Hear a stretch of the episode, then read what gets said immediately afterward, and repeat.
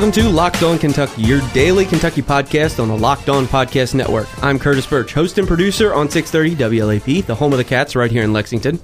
I'm Kyle Tucker, longtime Kentucky beat writer, coming increasingly soon to a website near you. Kyle forgot his other spiel line. My other spiel about if it's a big deal to you, the Big Blue Nation will be talking about it Monday through Friday, right here every week on the Locked On Podcast Network. I'm still a little bit out of it, Curtis.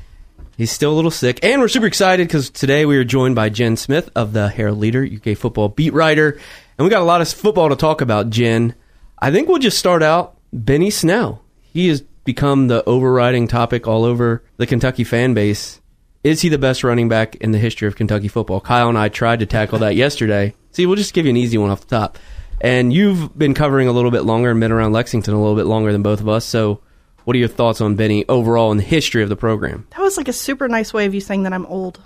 No, I didn't mean Curtis. that at all. Kyle's super old. I am He just Not as hasn't- old as me, though. He just hadn't lived here as long. Uh, you know, I covered Moe Williams as a as a player when I was at the Colonel in college, so I, I sort of that's the one that I recall. The ones before that are, are before my time or my attention span. Growing up in Louisville, we paid a lot of attention to Indiana and Kentucky in Louisville because that's what my parents cheered for. So, you know, I, I I think that just game for game, Moe Williams would have sort of an off game and an on game. I mean, the South Carolina game in the rain is still like the most amazing rushing performance I've ever seen live in person. But seeing Benny just consistently game after game, 100 yard game, 155 yard game, there was a, that one little stretch at the beginning of last season where he didn't look like himself. And then they figured some things out on the line. They got some things straight for him. And then he's really done something since then. Since his rapping career wrapped up, it's Benny- been all uphill. Yeah, uh, to me, I think like the two guys probably in the conversation with Benny are Sonny Collins, and which who none of us saw, but the credentials are there. He's uh, their all-time leading rusher, 3,800 yards. Benny's about 1,100 yards off that now in fifth. Um, but he was a three-time first-team All-SEC player.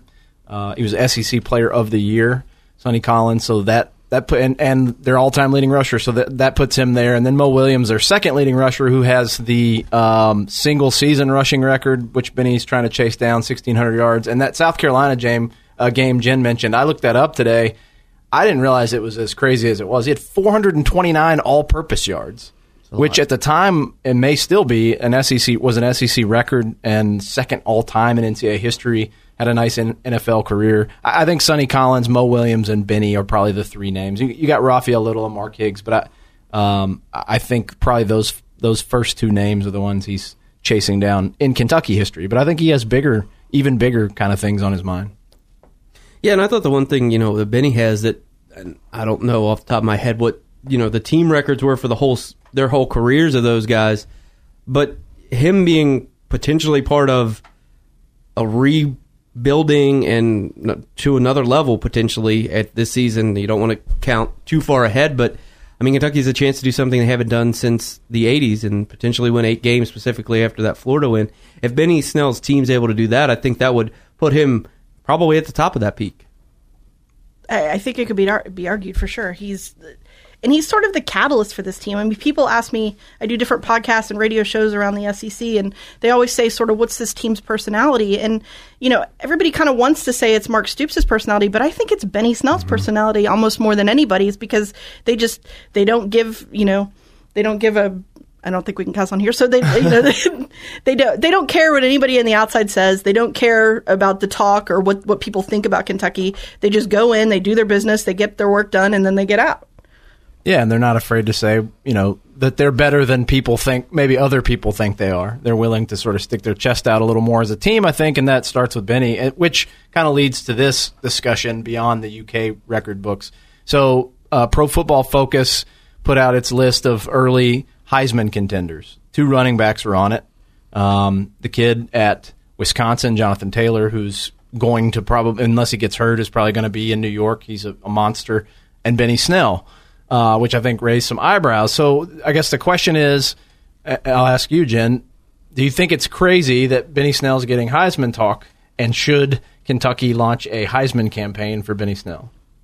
You know, I actually asked about that this summer. I, I was we, we wanted to write a story about whatever they were going to do for his Heisman campaign. That you know, I wanted to sort of jump on top of that and, and get and get that out there first if they were planning something. And and I was told by UK that it wasn't and they weren't planning it yet. You know that this wasn't something that they'd even really been discussing beyond you know a couple of meetings with some marketing people. Yeah. So I do think that you know, if he what is he averaging 150 a game right yep. now? Two games into the season, just against, ran for a buck 75 against you know uh, in a in a history making win that everybody saw on national TV and everybody's talking about. And th- so yeah, I think I would say that, that Josh Allen and Benny Snell are two guys that they really probably should start thinking about getting those marketing gears going and, and figuring something out. Yeah, if I was if I was Kentucky, I'd mail out a bunch of of those uh, mouth guards that have spinners on them that he wore in the game the other night. Those were sort of a viral sensation. He's become a viral sensation. I think he's be- I think he's been a little bit of a national darling since he got kicked out of the bowl game last year. And you, I think you wrote about this how he, in a way, he's sort of thankful that it happened. He hated it, but he knows that more people know him now than would have ever known him had he not become this huge controversy uh, getting kicked out of that bowl game. Um, uh, he might have been known more, you know, even if he'd run for five touchdowns in that game, you know, all that bull stuff sort of gets drowned out by. Oh, without a doubt. I, I don't think anything positive he could have done in the game would have made him more famous than getting kicked out. And just for for you know unjustly kicked out. Yeah, and I think that a lot of coaches and sort of football fans latch on to that whole, you know, anti-official sort of talk, and I, yeah. I think Benny sort of personified that in December. So I went I went back today uh, thinking about this Heisman thing and looked at the last decade Heisman finalists. I, I don't think Benny Snell's going to win the Heisman, but can Benny Snell get invited to New York? Can he be an, enough of a Heisman contender, contender to get invited to New York? Um, there have been 11 running backs in the last decade that have been invited, been finalists. Um, the, the secret there among them is be a national title on a national title contender and or be at Alabama, Wisconsin, uh, or Stanford because Alabama's had three finalists at running back in that in the decade. Uh, Wisconsin has had two and is going to have a third in Jonathan Taylor probably this year. Uh, and Stanford's had three. The outlier and the reason for hope, I think, for Benny Snell is 2013. Andre Williams from Boston College ran for 2,100 yards and 18 touchdowns. Um, they were a seven and six Boston College team. He sort of falls outside of that you know they're not a name program. They weren't even they didn't even have a huge season, but he did. Um, gives you a chance. The average running back that's been invited to the to New York for the Heisman the last decade, 1983 yards and 22 touchdowns. That would be by far, you know, that that would break every record at Kentucky. I don't know if Benny's going to run for almost 2,000 yards, um, but I I do think if they are three losses or fewer, he and he has a huge year. There's a chance. I mean, Lamar Jackson is a guy. He's not a running back, but he played on a team that lost three regular season games, not on a name program necessarily. Still got to New York by having a big season. I think anything more than three losses, unless you just have an incredible monster year, uh, puts him out of it. Curtis Jen, what do you think it takes to get Benny to New York? Can he get to New York? I Benny can't even really until you know this Monday when the the pro sports focus people came out. He can't even really get into the conversation, and I think so much of that is about Kentucky and the the Kentucky persona as a basketball program. It's not a football school. You know, Tim Tebow said on on the Saturday SEC program, Kentucky still doesn't have the facilities to compete in the insane. SEC. Yeah, you know, I, there are all sorts of these sort of knocks that come on Kentucky on a regular basis from the national people, except for Herbstreit, who's got a close tie with Stoops. And it, it seems like you know, as long as Kentucky is perceived that way, eh, unless they, they win the East or, or really make a push to win the East in, in some way or beat Georgia, I, I don't know how that how he gets invited. I, I, really don't think that there's national enough national perception of Kentucky football yet for that to for that to happen. I think that would be the way. You kind of just touched on it there, Jen. He needs if you're looking somehow and they go until the Georgia game, if they only lose one, maybe two games, and are potentially ranked and they're going into that Georgia game. It's at home, maybe a CBS game, a lot on the line, and he has a big game. Even if it isn't a loss, that would be his ticket. He, I think he needs that game to be a big game, and then for him to have a big game. That's how you kind of could open up some more eyes. Yeah. But I kind of think it is it is a tough road for him. I'm a little bit. I, I, think this this conversation is a tiny bit early. I'm really intrigued to see what he does against Mississippi State. Yeah. That was his worst game of the season before the bowl game when he got yep. kicked out. That was the, his worst game of the season was last year against Mississippi State, and it started him on a tear in the final five games where he was averaging I think 155 yards a game.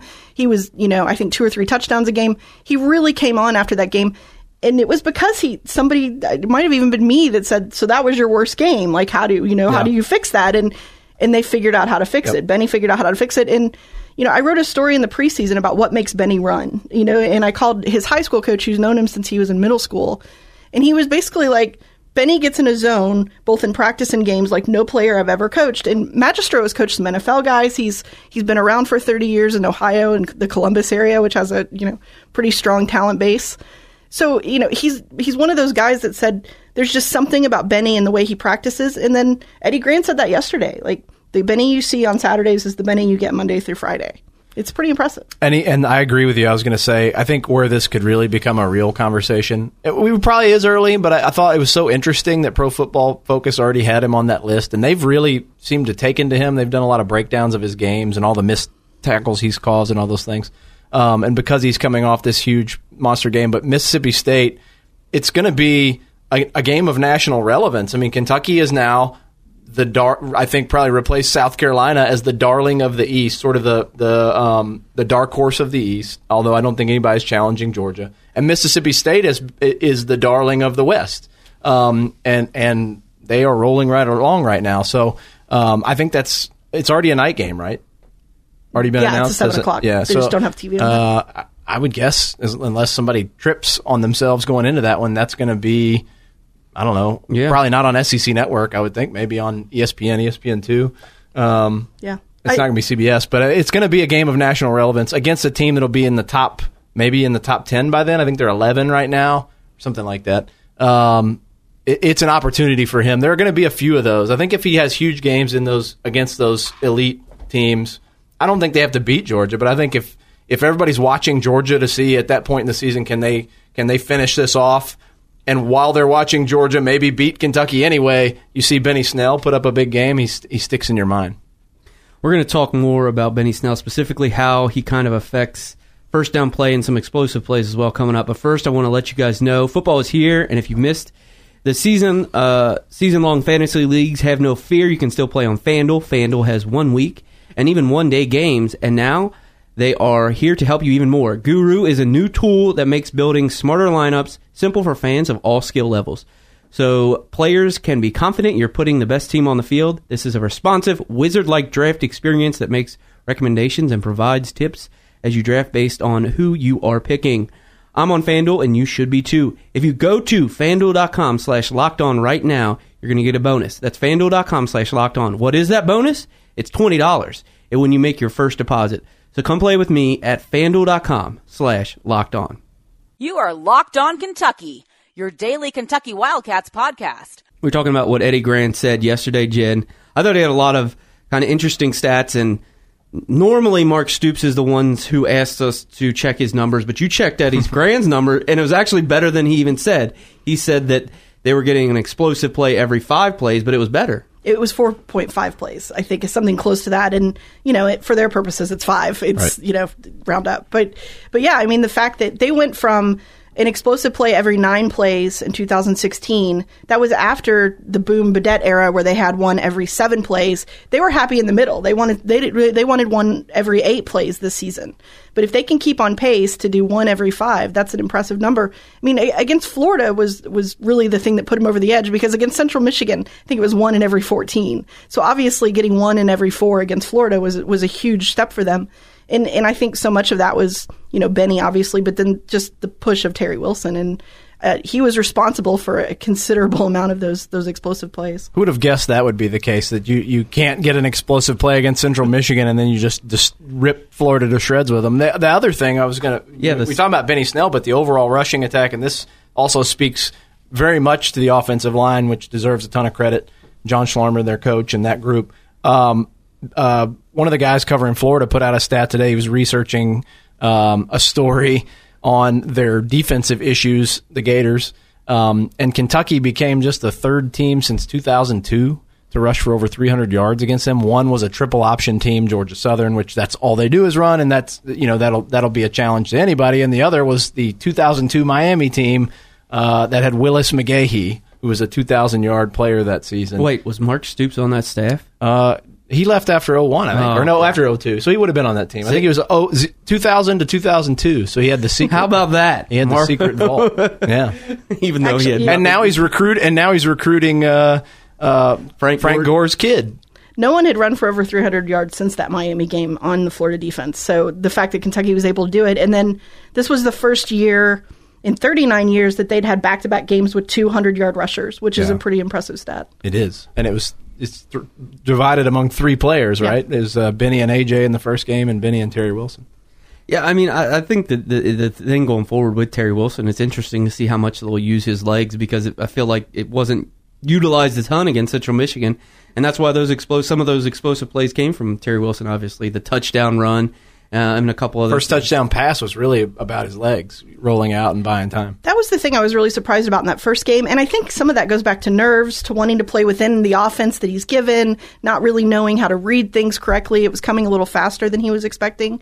I really thought in that first game we were going to see him, you know, be able to take off and run. And he was running to pass instead of running to run. And I think in the Florida game, he just decided he was going to run to run, and it was really successful. It was also really fun. It was, that was like one of the most fun performances we've seen in a while. I just like the stat that Kentucky had didn't run a play, an offensive play inside the red zone the whole game. They only have like three the whole season. Well, right? the, I mean, in most in most seasons against Florida, someone if you tell that stat to someone, they're like, "Oh, another Kentucky blowout." Yeah. But this one was because they were getting in the end zone before they could even get in the red zone, which is kind of flipped on its head from how it has been in the previous years. Um, also, the first down efficiency, efficiency is something that Eddie Gran also uh, mentioned, and he was. I don't know. I, he gets excited about a lot of things, but man, he was excited about first down efficiency. he he, But lit it up. came, it came from a question about third down efficiency Yeah. because they went from like I think it was 72 in the nation last year to number seven this year. I mean, it's two games in, so we're still playing games. But you know, it's interesting to know what made them so good on third down. They were eight of their first nine against Florida in that game. They they struggled a little in the fourth, late in the third and fourth, but you know, to go eight of nine in their first, you know, three quarters is pretty pretty darn impressive. The thing that that Eddie latched onto though is it's not about third down. It was almost like he said it's not about third down stupid when he was answering the question, but he was like it's about first down. So today, my colleague at the Herald Leader, John Clay, and I were sitting there trying to figure out the numbers on first down and exactly what Kentucky's been able to do on first down. They're averaging 7.5 yards a play on first down. It's pretty impressive. It helps that they've had um, several 40 yard runs, 31 yard runs, a couple of other big runs from guys, um, you know, in those games. But but to be able to average that, it really makes those second and third down plays pretty easy and pedestrian. You just hand the ball to Benny.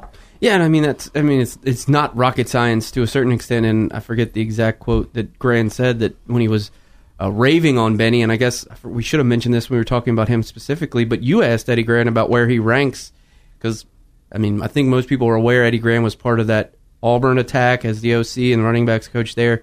He's coached a lot of dudes that played a lot, played amazing in college, played in the pro, and he said Benny was right up there with him. Yeah, it, it's funny. He didn't elaborate on it much other than to say, yeah, I'd put Benny on that list. I'll be curious to ask him at the end of Benny's career, sort of where he ranks and why. Yeah, because I mean, he said of Benny, um, classic Eddie Gran fashion. He like paused because he goes, he was asked about him, and he said, "Let me find the exact right words."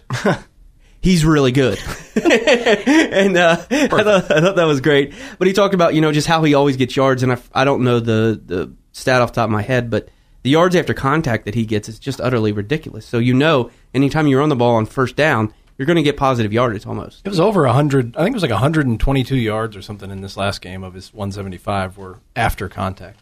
Maybe more than that. That high school coach that I was talking about earlier, he said that Benny is the only player he's ever seen that gets angry if he doesn't get more than four yards. That that he takes it as a mortal wound every time he doesn't get more than four yards in a in a carry. Yeah, and also I did want to mention uh, I don't know if you were over there when we were talking to Bunchy Stallings, but he obviously got that pancake block that went viral, and he I just wanted everybody to know if you're sending him memes about the pancakes and all that, he likes them. He's enjoying getting all the tweets about the Those memes are just making me hungry. Yeah, I know. And then uh, he said he got the the story about the offensive line coach in Georgia that gives syrup to his offensive linemen when they get that. We didn't follow up and ask if he wants you know his coaching staff to do that, but he said he liked getting those sweets. He liked seeing all those because offensive linemen love pancakes. Bunchy done did it again. That was a clip from the, the SEC network Yes. with Benny Snell. Uh, by the way, I was just looking up on, on CFB stats. On first down just running plays, they're averaging 8.1 yards a carry on first down. That's how you get to be really good on third down. that's a that's a pretty pretty smart, simple point by uh, by Eddie Gran. So I mean, and they're and they're also, by the way, averaging 7.9 yards a carry on third down. So That's good. go. That I think you're, you. if if you're uh, if you're averaging 15 yards a carry between first and third down, you're probably picking up some first downs. Those are important. We got, uh, as I promised on the last podcast, that was the mailbag. We didn't get to all your questions, but we're going to ask some now because they're football related. So I asked. But first, you know, ever since I started this podcast, people have been asking me for advice. Usually, it's what team to bet on this week. The truth is, I don't know who's going to win, but if you think you know, you got to check out my bookie. Remember, who you're betting on is just as important as who you're betting with. That's why I always tell people to bet with my bookie. Trust me, guys, they are the best bet this season. They've been in business for years, have great reviews online, and their mobile site is easy to use. Lay down some cash and win big today. They have in-game live betting, the most rewarding player perks in the business. And for you fantasy guys out there who signed up for FanDuel, you can even bet the over-under on how many fantasy points a player will score each game. Join now and MyBookie will match your deposit dollar for dollar up to $1,000. Use promo code ONCOLLEGE to activate the offer. Visit MyBookie online today. That's M-Y-B-O-O-K-I-E. And don't forget to use that promo code ONCOLLEGE when creating your account to claim the bonus. I'm uh I'm secretly You didn't let me finish. I, hold on. I'm I'm secretly shooting a, a documentary as we over the weeks of this podcast of your um, devolving into Curtis just slowly devolving into a degenerate gambler. I'm about four weeks out. Until I've been I- catching Curtis out betting on like middle school uh, Pop Warner football games. It's it's getting really sad. You play, you win, you get paid. I, I like that you finished off the read there. Good. You are Locked On Kentucky, part of the Locked On Podcast Network. Here's a question we didn't get to yesterday, Jen. Did the Florida game change your perspective on this Kentucky team? Not really. A lot of people sort of laughed at me. I did a Florida podcast before that game, and I said that I thought this team had enough talent to beat Florida. That I thought that this team, coupled with what happened last season, I, I, I thought really could beat Florida. I picked them, I think, third in the SEC East when I was doing preseason picks. I pondered second. A lot of people sort of laughed at my picks, and you know, I'm sure there was the girl card thrown in, but you know, it, I, I really legitimately think that the thing that this team has that the other Mark Stoops teams haven't had, other than the Benny Snell factor and the Terry Wilson factor now, is they have some sort of senior leadership at every position group. And not just leaders, like guys who are vocal, guys who are their best players, the Josh Allens, the CJ Conrads, the Benny Snells, you know, George Asafo-Adjei, those guys are leading their position rooms and it's not coach led anymore. And, and I know that sounds like a lot of coach speak, but you can legitimately see that when you watch practices. You can legitimately see that when you, when you talk to different players, especially some of the younger guys. And, and I think that makes a big difference. So no, that's a long winded answer to no. I, sort of thought that they could be a seven win team again, maybe eight if, if things went their way. And you wrote about it, and I mean, it's been talked about a lot, but you know, that can flip kind of the leadership uh, for a position group that doesn't have a ton of senior led guys. The wide receivers, they're, they're kind of, it's not being led by the defensive backs, but they're being helped by the defensive backs a lot in practice. Yeah, I, it was. They don't let us in practices a lot, but they let us in one right before the start of the season. My favorite battle that I watched that day was Lynn Bowden against Mike Edwards, who's probably one of the better safeties in the SEC.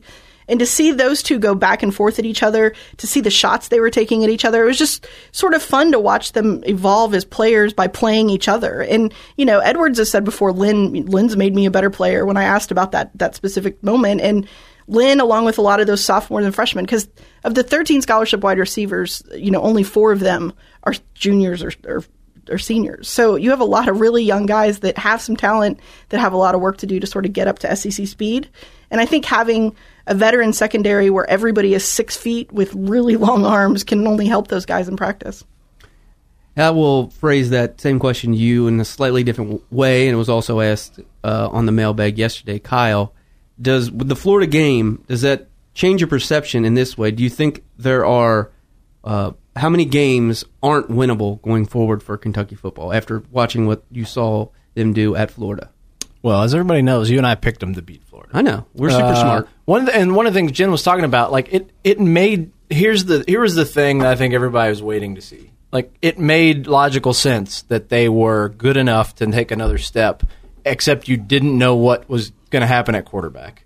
Um, if the quarterback was not a total failure, or lia- liability, which at halftime I think people were saying he's a liability. I thought that was crazy because you also saw in that first half against Florida all those dynamic plays. Hold on, I, I want to interject this one thing.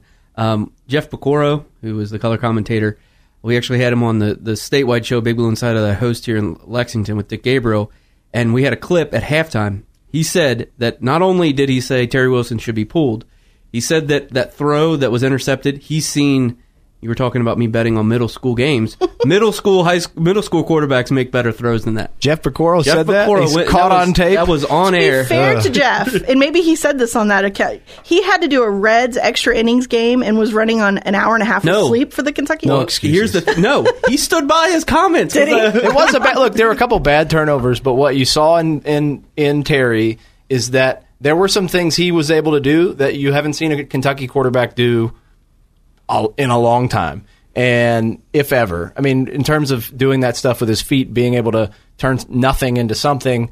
Um, look, he's got to protect the football, but he gives you the best chance to one hit the home run in the passing game, and the only chance of the quarterback options they have to when things break down, take off and run and get some yards and or score. Um, so, so my thing was going. No, this beating Florida doesn't really change my perception of what they are, other than now I know in a big moment they they they might get something really good out of their quarterback, and I don't think he's going to totally cost them. I mean, he he may cost them at some point with the turnovers, but I don't think he's a, a major liability. Um, I, I think Mississippi State's still a very difficult game because it's it's all the dangerous weapons they had that just bludgeoned Kentucky a year ago. Even coming here at night. Now, coming here and playing at night, and a fan base that now is really excited again, in theory, um, gives them a little better ammunition. But I still, I just find that one really difficult. And then Georgia. Um, beyond that, no, I don't think there's another game on the schedule um, that I'm super skeptical of them uh, having. I mean, everybody else in the league they've beaten the last time they played. Everybody in the East, not named Georgia, the last time they played them, or the last two, or the last four times they played them, they've beaten them. Uh, I think people were on the South Carolina train. I was sort of one of them because of the way they finished last season, and they got curb stomped uh, on Saturday. So, I mean, outside of Mississippi State and Georgia, I think every game on the schedule is winnable. I, I mean, Louisville does not look intimidating in the least right now. Um, They got a quarterback controversy. there's a chance. apparently. There's a chance for Kentucky to really make that step, and th- that chance was here last year. This is the the fans are saying, okay, follow up this good fortune with more, more for us to believe in. But I think the biggest step of his career was to beat Florida. Bigger than the Louisville game. I do because of the streak. the streak. I mean, Yeah. that's that's a number de- eleven Well, with the Heisman uh, Trophy. No, I mean You know, that, that. I mean, that really felt like the breakthrough he well, needed. I think it's probably the more impressive win beating Louisville with Lamar Jackson. I think that's the more impressive win. Um, Easy mark. Oh yeah, sorry, I'm banging on the table. um, I de- Hold on, let me, I'm glad let you me, said it let and me not me, explain 'cause that real quick. stop laughing Before we started recording, I uh, we tried I tried to move something away from Kyle because I didn't want him touching banging on the table like Mark Stoops 'cause it'll does, make- ruining the audio. Mark Stoops during his press conference will kind of bang on the table. But especially when he hates the Yeah, question. but anyway, go so on. we'll see. I think Florida's probably still down and still transitioning. I, I think in the in the in the long run, we'll say it was more impressive that they beat Louisville with the Heisman winner. They straight up outdueled him. That Stephen Johnson straight up outplayed the Heisman winner. That was more impressive, and they did that on the road as well. Um, Would the Florida fans tell you it was Todd Grantham's fault? Both times? Yeah, probably, probably so. um, but more significant for Mark Stoops, I think, is going to be this Florida game because it just it was the worst loss of his career to me was the Florida loss last Yeah. year because not because it was em- embarrassed. Well, it was embarrassing, but I mean, it was like everything was there for you to finally do this in front of your home fans. They're halfway over the wall, ready to rush the field, and you blew it. And you didn't just blow the lead; you left two guys open. You get a penalty. You're that a was a- secondary coach who left uh, two wide receivers yeah, open. That was. I mean, I I think part of the reason I think this was so significant to win this year was, because, of how of significant of a loss it was last year in damaging his reputation with the fans. And this They- went a long way. I think people were overturning cars for a week two game against a team that went four and seven last year. It meant a lot to Yeah. people here. I think one of the things that sort of gets overlooked in all of this is they've had a lot of secu- recruiting success in the state of Florida Mm-hmm. with Eddie Gran and Darin Hinshaw in the last couple of years. I think when you beat one of the top name teams in that state, because all of the people in the state of Florida know Kentucky's Mm-hmm. lost 31 in a row to Florida, I think maybe you win a couple more recruiting battles because people don't think, oh, it's a basketball school. Look what they've done in football now. Yeah. They're able to sort of get higher in the in the the SEC echelons. And now's the time to strike the the uh, Florida football in, in, at large is a little bit down. I mean, Florida State right after Kentucky wins, Florida State uh, almost blows it and loses to had to come from behind to beat Samford, right? Yep. All right, we're going to wrap with this. The debate started yesterday. Actually, it, well, this question had different forms, but it got solidified yesterday. Who's faster, Terry Wilson or Lynn Bowden? Granted, Terry Wilson thinks he's faster. Lynn Bowden thinks he's faster. Kyle, who you got in the race? Uh, if it was like an agility test, I'd take Lynn Bowden. In a sprint, it's Terry Wilson. I don't think it's probably a question. I, I thought it was interesting that Lynn contradicted and said, "No, no, no, I'm faster than him." And then when we went, you know, whoever went and asked, I think it was one of the guys from the Kernel, went and asked Terry about that. Terry was like, "Lynn knows the truth." I mean, I just thought it, it was such a definitive answer from him. Like, this isn't even a debate. Why are we discussing this today? I can't remember. Have we identified the player that video that came It's out Zach. this summer Uh, Zach. where he just dusted him? Zach Johnson, right? Was it? Okay. Uh, yeah, I'm pretty sure. I don't know. The, the run, yeah, the running back. I mean, he he ran him down and then ran right by him, and the dude he was racing looked pretty fast too. I, I just think straight line speed is probably Terry. they mentioned, I mean, that was one of the things that I thought was going to win him the job when we were discussing who was going to get it, Gunnar or Terry. You know, one of the last things that, that Hinshaw said to the reporters at the end of the spring game when we were discussing him was he's faster. He's been, you know, in the GPS devices they use to, to clock people's speed. He said he's faster than every every wide receiver we've clocked in all but one or two DBs. And I mean, that's Oh well, there you go. Then we already have the answer. Maybe Lynn Bowden's a wide receiver. Maybe Bowden would tell you he didn't give his best effort that day. Uh, wow, man, Jen really buried the lead there. they actually have scientific data on this. You lose, Lynn Bowden. Lynn might tell you he got faster in the offseason. Yeah, I, I, I'm sticking with my pick. Uh, of course, I, I said like set it up after that that tw- I think Well, the I- Kernel tweeted it, and people immediately it was like not now, not during the season. Please don't get him hurt. Terry Wilson said that he'd set it up and he'd share it on his own social media. I like that next level. Like Branding. I'm gonna I'm gonna get this this I pub bet and Mark all the Sto- tweets. I bet Mark Stoops will intercede before that gets Yeah, done probably not in season. happen. I don't know. He might want to see it. Yeah. Hey, that'd be good. I don't know, good publicity. Jen, let people know where they can find all your work online. Uh, Kentucky.com or KentuckySports.com if you want to get really specific, and at Jen Herald-Leader on Twitter. I'm on Twitter at Curtis Burch, B U R C H. At Kyle Tucker underscore SEC for now. However, you're listening to this, please subscribe, rate, and review the podcast. Uh, thanks so much for listening to Locked On Kentucky. We'll talk to you soon. You are Locked On Kentucky, available on Apple Podcasts, Google Podcasts, or tell Alexa or Google to play podcast Locked On. Don't worry, I won't finish. You get the idea.